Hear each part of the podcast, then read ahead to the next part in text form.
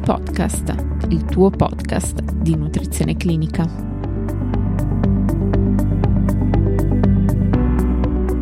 Benvenuti a tutti. Oggi parleremo dell'utilizzo dei probiotici nella gestione della sindrome dell'intestino irritabile, grazie ovviamente alle più recenti linee guida sull'argomento, tra cui quella della Società Britannica di Gastroenterologia pubblicata nel 2021.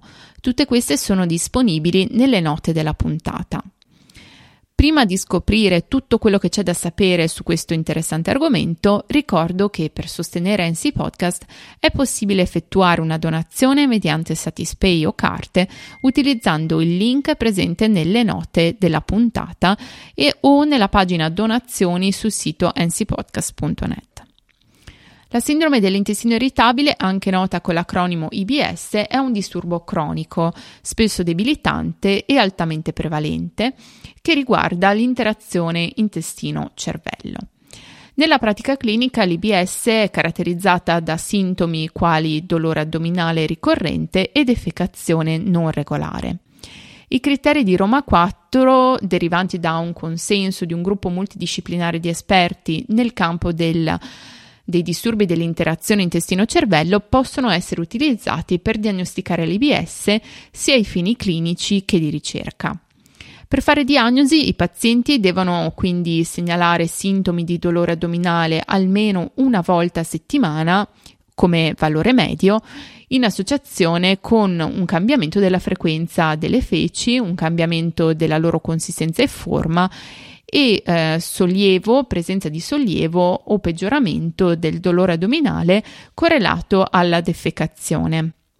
Sebbene il gonfiore sia un sintomo comunemente riportato, la sua presenza non è obbligatoria per diagnosticare con precisione l'IBS. Oltre l'80% delle persone che presentano una diagnosi di IBS riferisce sintomi correlati al cibo. Pertanto la maggior parte dei pazienti con IBS è desiderosa di esplorare opzioni dietetiche con circa il 60% dei pazienti che desidera sapere quali alimenti dovrebbe evitare e fino al 70% che ha già modificato la propria dieta. L'intervento nutrizionale nell'IBS richiede quindi di considerare diversi aspetti, come i consigli dietetici di prima linea, o meglio quelli più generali, ma anche una dieta a ridotto contenuto di food map, il consumo di fibra alimentare e infine lo stile di vita e l'utilizzo di probiotici. L'uso di probiotici come potenziale trattamento dell'IBS è aumentato nell'ultimo decennio.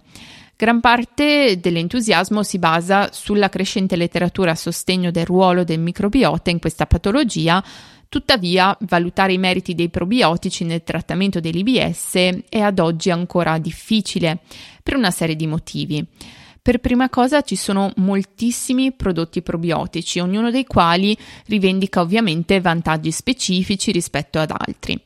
Inoltre gli studi che esaminano i probiotici nell'IBS hanno incluso un cocktail o un singolo uh, ceppo di uh, batteri e eh, quasi universalmente questi studi sono piccoli, monocentrici e non seguono i rigorosi standard di endpoint stabiliti dall'FDA per l'approvazione delle terapie farmacologiche. Pertanto, se devono essere utilizzati probiotici, viene suggerito un uso terapeutico limitato, ad esempio un mese.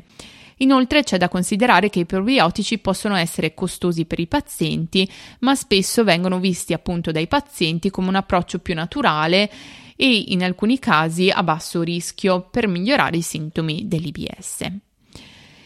I contenuti trattati oggi e molti altri riguardanti la gestione nutrizionale dell'IBS li trovate nel Vademecum che è presente in allegato in formato PDF nelle note della puntata. È stato prodotto raccogliendo le evidenze delle più recenti linee guida sull'argomento e vi invito a scaricarlo gratuitamente. Materiali come questi, ricordo, sono possibili solo grazie al vostro sostegno a NC Podcast.